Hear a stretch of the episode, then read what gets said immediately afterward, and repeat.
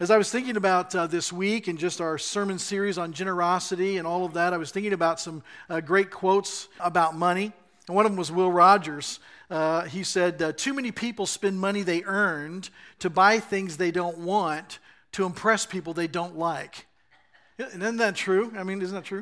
And then one of my favorite quotes about money is from Steve Martin. He says, I love money. I love everything about it. I bought some pretty good stuff. I got me a $300 pair of socks. I got a fur sink, an electric dog polisher, a gasoline powered turtleneck sweater, and of course, I bought some dumb stuff too. Wait, it'll come. Okay.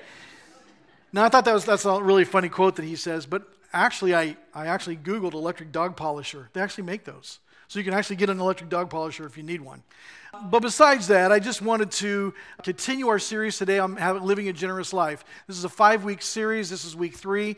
Uh, we already set some groundwork. But I, I want us to talk today about first and best giving. Because I think there's a lot of confusion about this. Even growing up in what I consider still to be good churches, I was taught maybe some things that weren't quite right about first and best giving in the New Testament. And what does it mean from a New Testament perspective to be a first and best giver? What does that even mean? Why is it even important? Or is it important? I think these are good questions. Let's start by looking again at our sermon series passage. This is a passage we're looking at every single week. It's in 2 Corinthians chapter 9, verses 6 through 8. Here's what it says. It says, The point is this whoever sows sparingly will also reap sparingly. And whoever sows bountifully will also reap bountifully. Each one must give as he has decided in his heart, not reluctantly or under compulsion, for God loves a cheerful giver. And God is able to make all grace abound to you, so that having all sufficiency in all things at all times, you may abound in every good work. So we see that God wants us to give out of a heart of cheerfulness. How do we do that? What does that mean? What does that look like? Well, we talked about a couple of weeks ago, we talked about kind of five steps of giving. And these aren't biblical steps. We just want everybody to understand uh, that wherever you are in your spiritual life, one of the goals of Fellowship of Grace is to help all of us move forward. Every single person here uh, should be challenged to take their next spiritual step uh, in a pretty consistent way. There are people here uh, in this room who are still just questioning about Jesus. Who is this guy? What does he mean to me? What can he do for me? Uh, is this real? And, and I just want you to take a first step. Uh, for some of you who are here who are uh, fairly new Christians, maybe been baptized recently and, and really gave your life to Christ recently, we want you to just begin taking some baby steps toward becoming a cheerful giver. For some in this room who've been giving kind of haphazardly, we want you to become a consistent giver. Uh, for those who are con- being consistent in some manner or form, uh, the possibility of being a tithing giver, which we understand this tithing word to mean 10%. If you're a tithing giver and you have been for some time, we don't want you to stop there. Uh, we want you to take another step and become an expanding giver. And not only tithe, but give to other things that uh, expound God's kingdom, uh, that minister to people in need. And our hope is that one day all of us can be extravagant givers.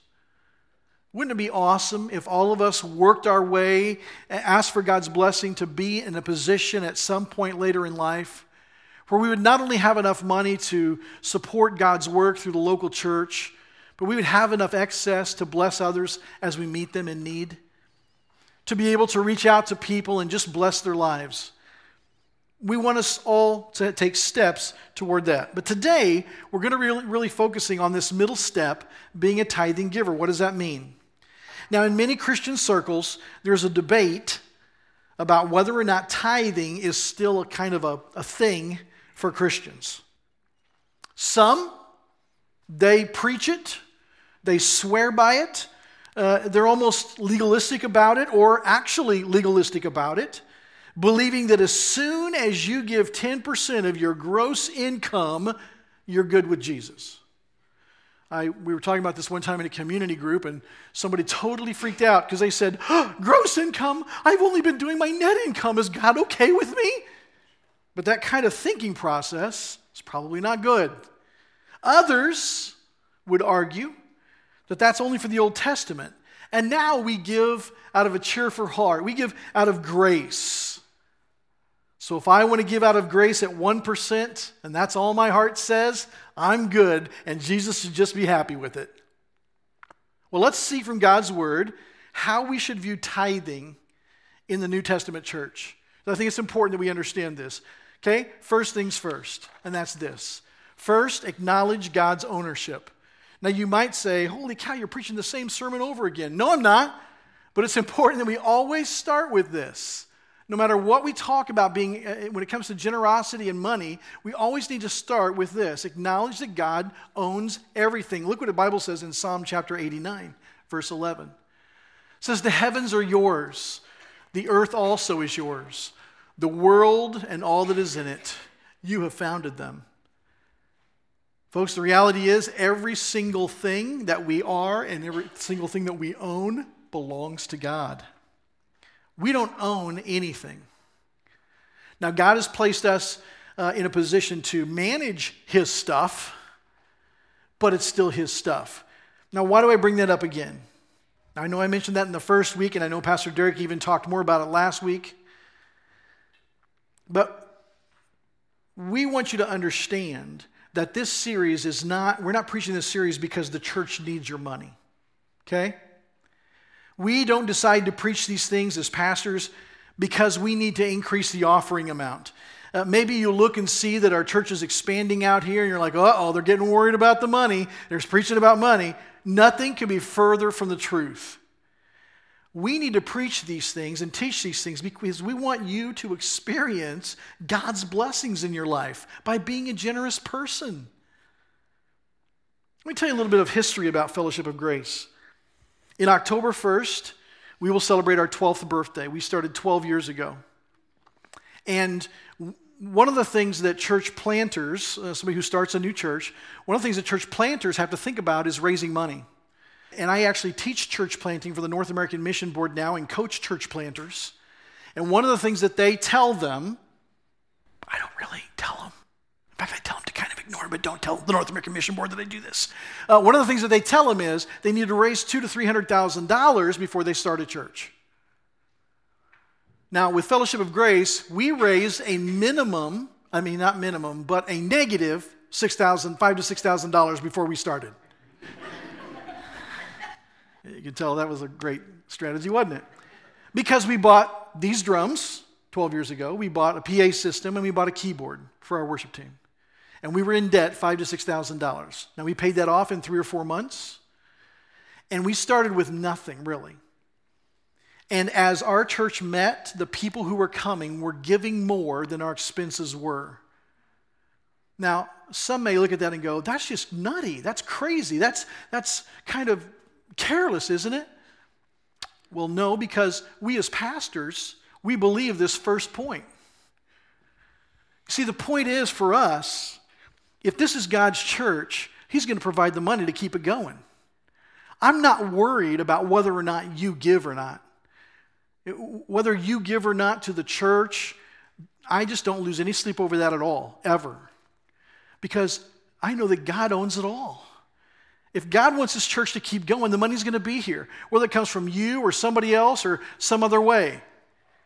We found out a few weeks ago or months ago that somebody uh, has a trust. And when this person passes away, who never attended our church, but attended the church that we merged with, when they pass away, we're going to get a chunk of money. We didn't know that.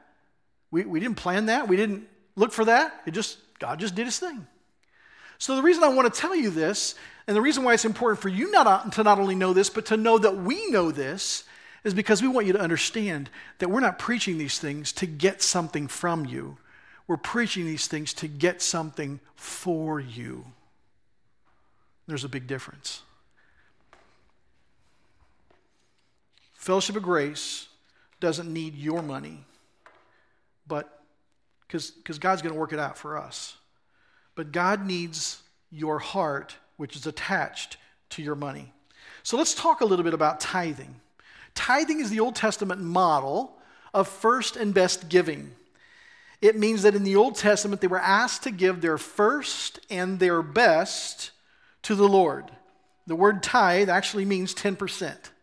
And so there's this uh, confusing view sometimes that God wants us to give 10% of our income. So let's look at how the Jews gave in the Old Testament. Very briefly. In Leviticus chapter 27, verses 30 through 32, it says this Every tithe of the land, whether of the seed of the land or of the fruit of the trees, is the Lord's.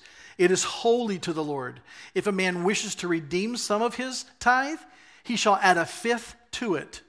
And every tithe of herds and flocks, every tenth animal of all that pass under the herdsman's staff shall be holy to the Lord. Now, this was the national tithe for the Levites. The Levites were one of the tribes of Israel. The Jewish nation actually was a theocracy. Uh, so their government was actually the church uh, not the church, but the nation of Israel.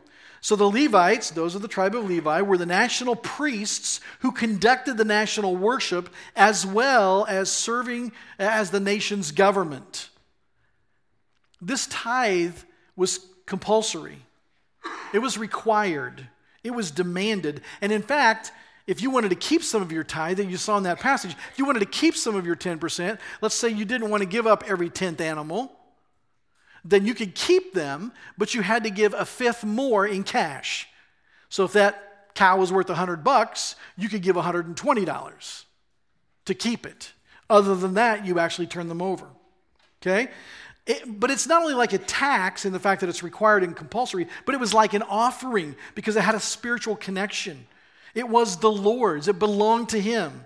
And it was provided for the nation's worship and for the nation to exist. But wait, there's more. In Deuteronomy chapter 14, verses 22 through 23, we see another tithe. The Bible says, You shall tithe all the yield of your seed that comes from the field year by year, and before the Lord your God in the place that he will choose to make his name dwell there. You shall eat the tithe of your grain, of your wine, and of your oil, and the firstborn of your herd and flock, that you may learn to fear the Lord your God always. This was a national festival tithe.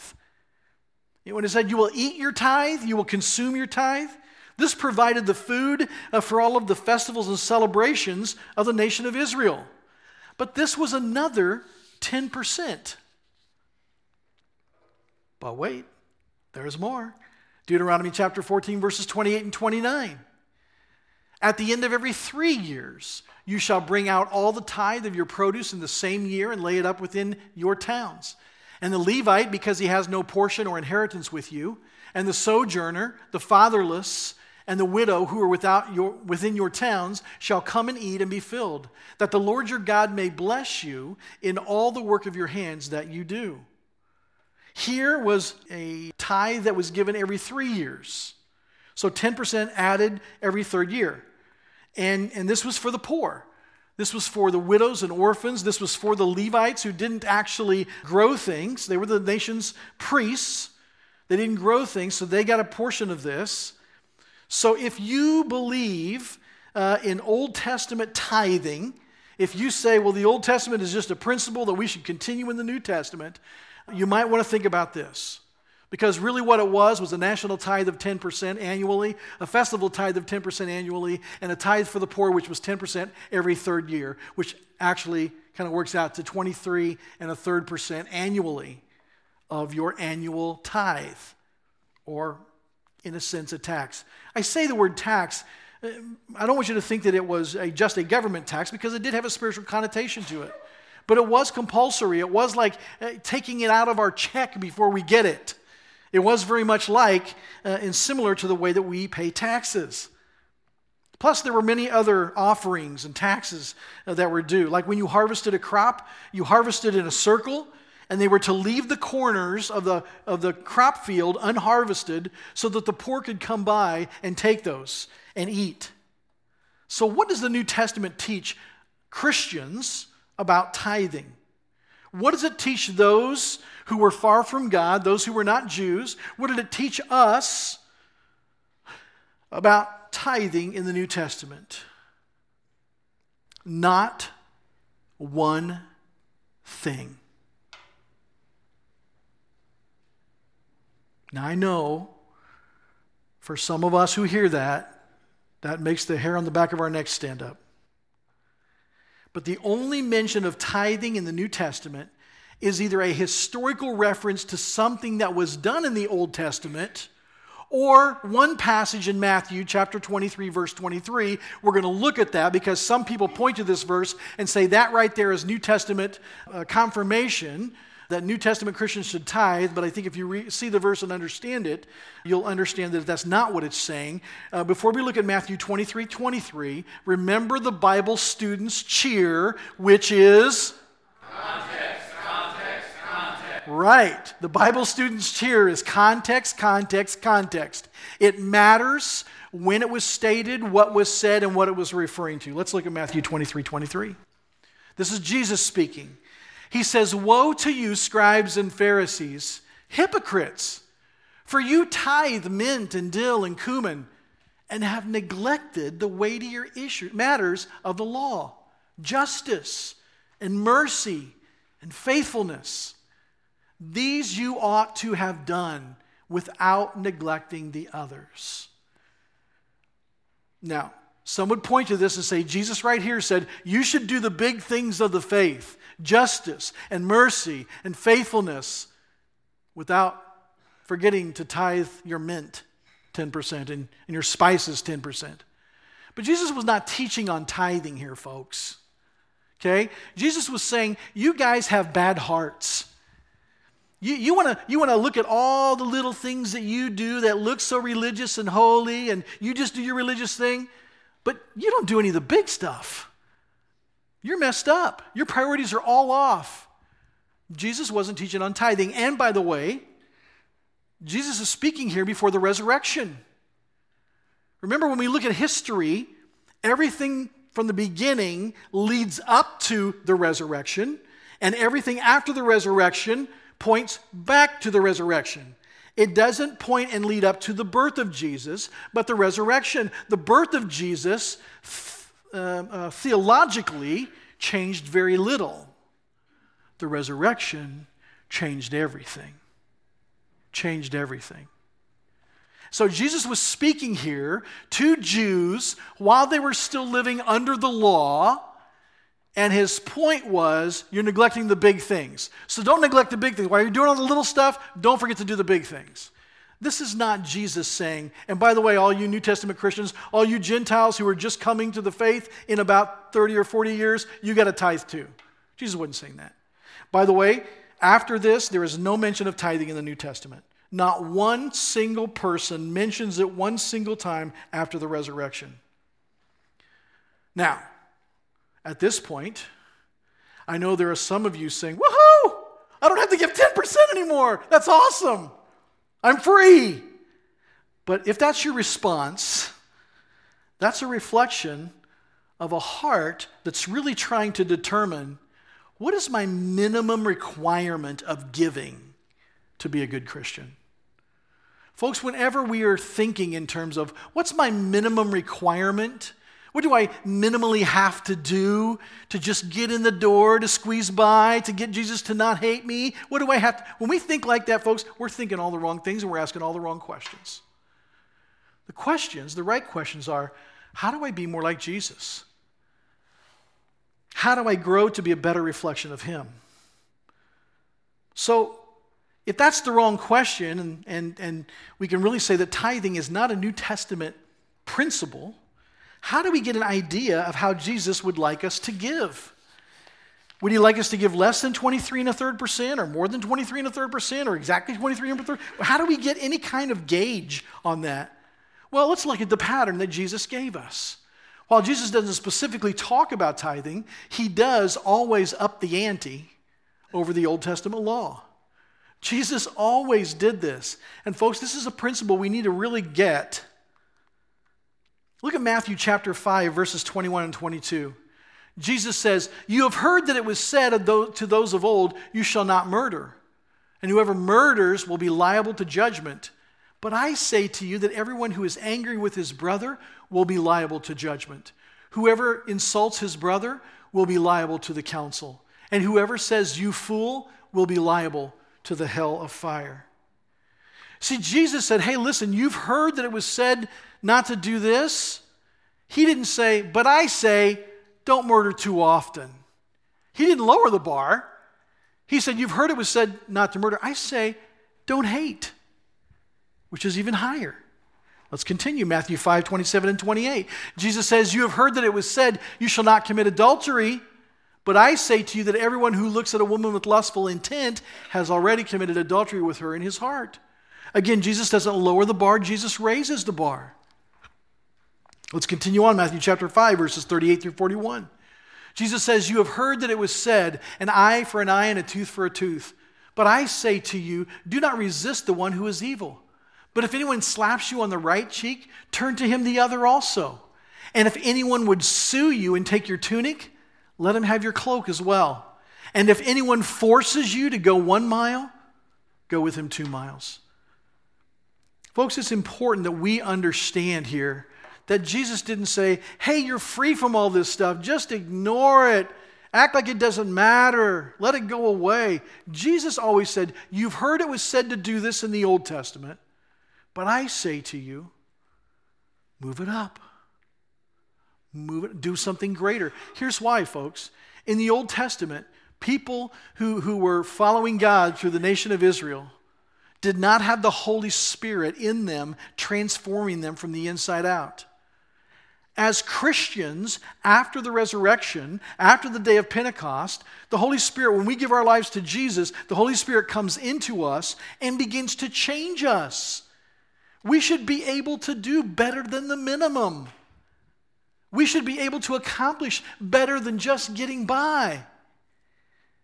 If we allow God to change us and we yield to His Spirit, we ought to be changed drastically. Jesus didn't lower the bar for living. Jesus always raised it. So, if we look back to that passage in Second Corinthians that we are using for the passage for the whole uh, series, what do we see? Well, we see there that New Testament giving is in response to God's giving. We always have to keep in mind, folks, what God has given us and what He has sacrificed for us. The reality is, we wouldn't be able to give Him anything if we haven't already received, right? The only reason that we are in the position to even talk about or consider giving anything is because we've already received blessings from God. If everything belongs to Him and He owns it all, then whatever we have, He has given it to us in some form, and He's entrusted us to use it for His honor and His glory. So, what has He given us? If we're going to respond and we're going to try to somehow respond in kind to His giving, it's important that we understand what it is He's given us. Romans 6:23 says this, "For the wages of sin is death, but the free gift of God is eternal life in Christ Jesus our Lord." Folks, this word wages says, you want to know what you deserved? You want to know what you have freely earned? You've earned death. You have earned the right as a sinner to be separated from God forever. That's what all of us have earned. Believe me, the last thing I want God to do is be fair with me. I don't want fairness from God, I want grace. One of the songs we sang this morning, uh, man, it just gets me every time. As a, a former songwriter, I, sometimes songs just, uh, one phrase will grab me. And one of the songs we sang this morning, it says, God reaches out to us. And when I get to that point in that song, I have this picture in my mind of, of God, the creator of the universe, looking down and seeing us in our sinfulness doing our own thing, thumbing our nose at Him. And what does He do? He makes effort, and in His love, He reaches down for us. He reaches out to us. We could do nothing to reach up to Him, but He reached out for us. And this passage says there is something that we have deserved, but God, in His free giving, in his free giving, has decided to give us eternal life in his son Jesus Christ. And then we can't talk about this without looking at John 3:16. For God so loved the world that he gave his only son that whoever believes in him should not perish but have eternal life. Last night we had a parenting conference here. Uh, Grayson and Erin Lynham are here. Erin's a author, uh, wrote a book called 936 Pennies because on uh, day that they were dedicating their child, we gave her a jar of 936 pennies. She wrote a book, and now she's a famous big shot author. And uh, she came and they talked and I had some other people share. But I, at the end of last night, one of the things that I said to wrap up was, you know, one of the, I think, one of the biggest things that we'll ever do in life, I think one of the biggest responsibilities is to be a good parent. Listen, if you if you have a great career, you open a business and have an incredible business and you make a lot of money and you're successful in all those ways, but you lose your children, what a travesty. I think one of the greatest things you can do is be a good parent. And one of the parts of being a good parent is to look after your kids, protect them, love them, care for them, help them, minister to them. And hear God. I just always think about my own kids and my own grandkids when I talk about this. Here, God, in His infinite love, gives His one and only Son to die a brutal death on the cross to pay for our sins. We who were lost in our sins couldn't do anything to get out of sinning.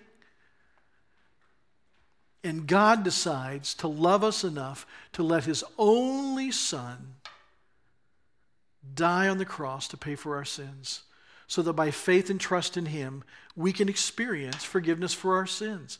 We can experience eternal life and not have to pay the penalty for our sins because Christ has already paid it. God gave his first and best to us. What could he give us that was more? What could he give that was greater? Nothing. So, what good is tithing? Should we even talk about it? Does it even make any difference? Well, I think it's okay for us to talk about it in the sense of it being a stepping stone in your generosity journey. But it's not the goal. It's not the finish line. And it's not the minimum to please God. It's none of those things. It's a spot on the generosity journey where we begin to understand that God gave his first and best. Now I'm beginning to give my first and best in return. Because we give it proportionately. Uh, according to how much you make, is how much you give. We give it consistently because every time we get paid, we give. It's the highest priority in where our money goes, even before our bills and expenses. And we learned that principle. It is our first and best to remind us what God has done and how we should respond to Him. So think of tithing kind of like this picture. Think of this as a word picture for tithing. What do you notice about this bicycle? Well, it has training wheels. So if you're giving haphazardly or not giving at all or just kind of new at this whole giving generosity thing, think of 10% as the training wheels of the New Testament. As we have seen in our sermon series passage in 2 Corinthians, we should give as our heart has decided. And it's how our heart has decided after understanding what God has done for us. Wow. It's tying it's tying our heart to our giving. It's tying our giving to our heart. So let me ask you a question. What is your heart saying? What is your heart saying? God has sacrificed his most important in a sense, possession, his son, Jesus. What have we sacrificed? And let me be clear, folks. Some of us have worked our place to a position where we, we do tithe 10% of our gross income, maybe even a little more. and yet we really don't do without much. We really don't do without much. What have we sacrificed, or what would we be willing to sacrifice in order to become more generous? In order to communicate to God that we appreciate what He has given us? Here in a few minutes, we're going to take the Lord's Supper. And we have put the offering plate right there beside the Lord's Supper. And, and we're not doing this to guilt you into giving more. Again, folks, we don't need your money. I, listen, God has got it all. I am not worried about that. But we are doing this to help you tie your giving heart to the reality that God has given His first and best to us. Now, what are we giving Him? Now, what are we giving him in response to that? Are we giving our leftovers or our spare change? Or are we really giving our first and our best? When you come up here in a few minutes, I'm going to ask Brian to come up here in a minute and, and to get ready to play. But here's what I want you to do I want you to come up and I want you to take the Lord's Supper first. And then, in light of that, place your offering in the plate. I want you to think through the process. God, you've given me your son, his body and his blood to pay for my sins. Now, in response to that, I'm giving this to you because I love you. If you give online, I just want you to go over and touch the plate. If you've already given today, I know some of you do that, just go over and touch the plate in an effort to just connect what you've done this week online to what you're doing now. Folks, we should think every time we come to the Lord's Supper, we should always think in terms of this is what you've done for me. How should I respond? And every time we receive an offering in this church, we should say, Thank you, God. Wow, thank you for what you've done for me. This is not enough. It's not enough, but I'm, I'm going to I'm going to sacrifice, but it's not enough because of what you have done for me. Folks, we've got to understand that.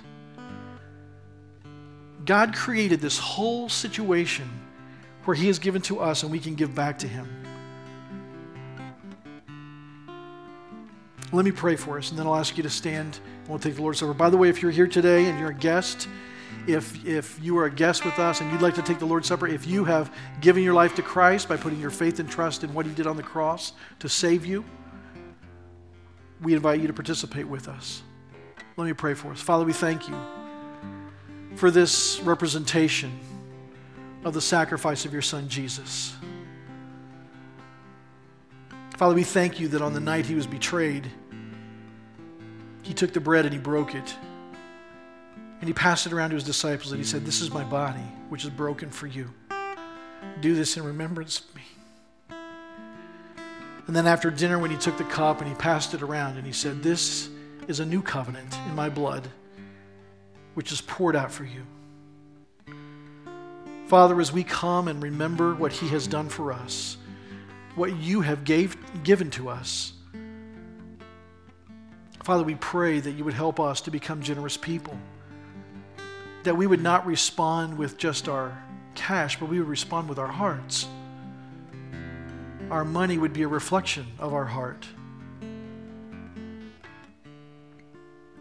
Father, change us today. Help us to walk out of here more grateful, more humbled, more responsive, and ready to be more generous. In Jesus' name we pray. Amen.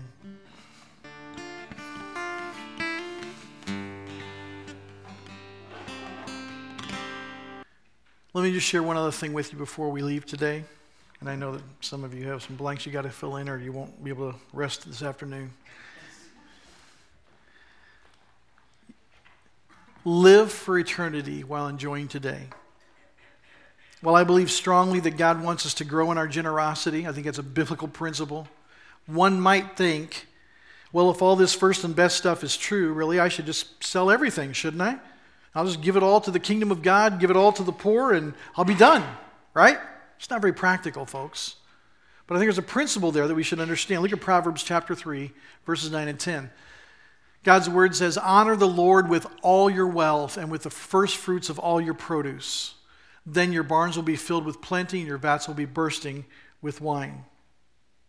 Now, we don't preach here, as some of our TV preacher friends would preach, that God gives us dollar for dollar blessing and, and uh, multiplies it. And if you give him 5,000, he'll give you 10. And if you give him 10, he'll give you 20. Don't believe the Bible teaches that. What we do believe is if we, we become generous people, God will somehow bless us. That is a biblical principle, but that no one can, die, can, can deny. It may not be dollar for dollar, it may be in ways we don't even understand. I can't believe my van's still running. It's unbelievable. It's just a blessing of God.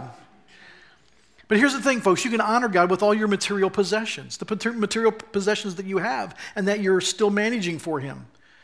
Give your home to Him to be a place where the gospel is shared, where you share love and peace with other people. When Julie and I built our home 25 years ago, and when we moved in, we stood in our living room and held hands with our kids and we prayed and we said, God, thank you for this incredible blessing.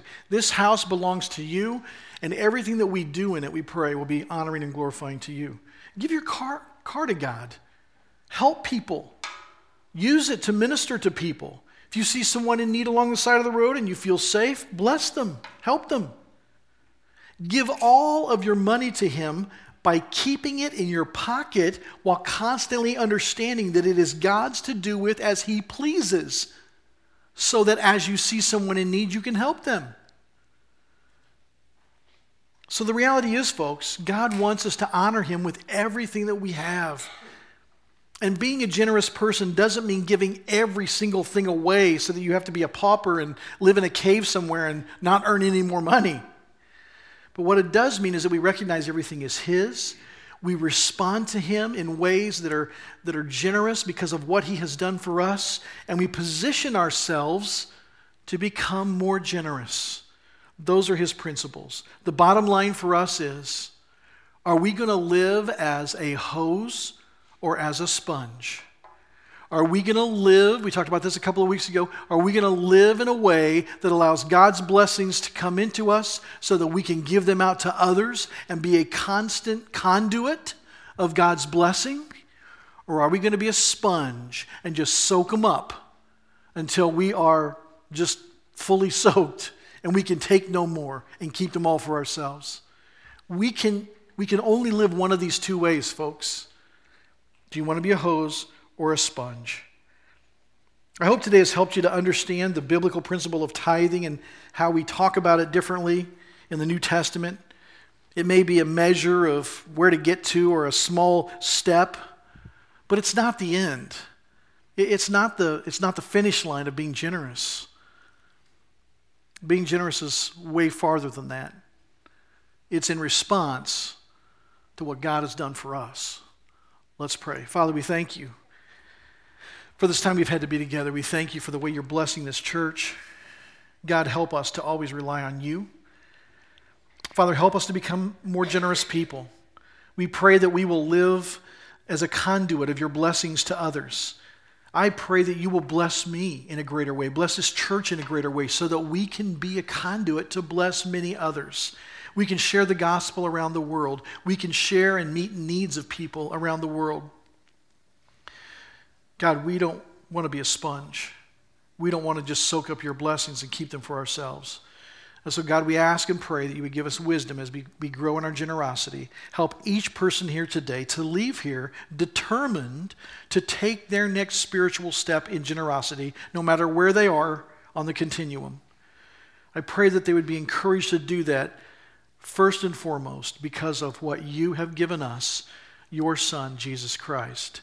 You have given us your first and your best. God, help each one of us to give our first and our best back to you. In Jesus' name we pray. Amen.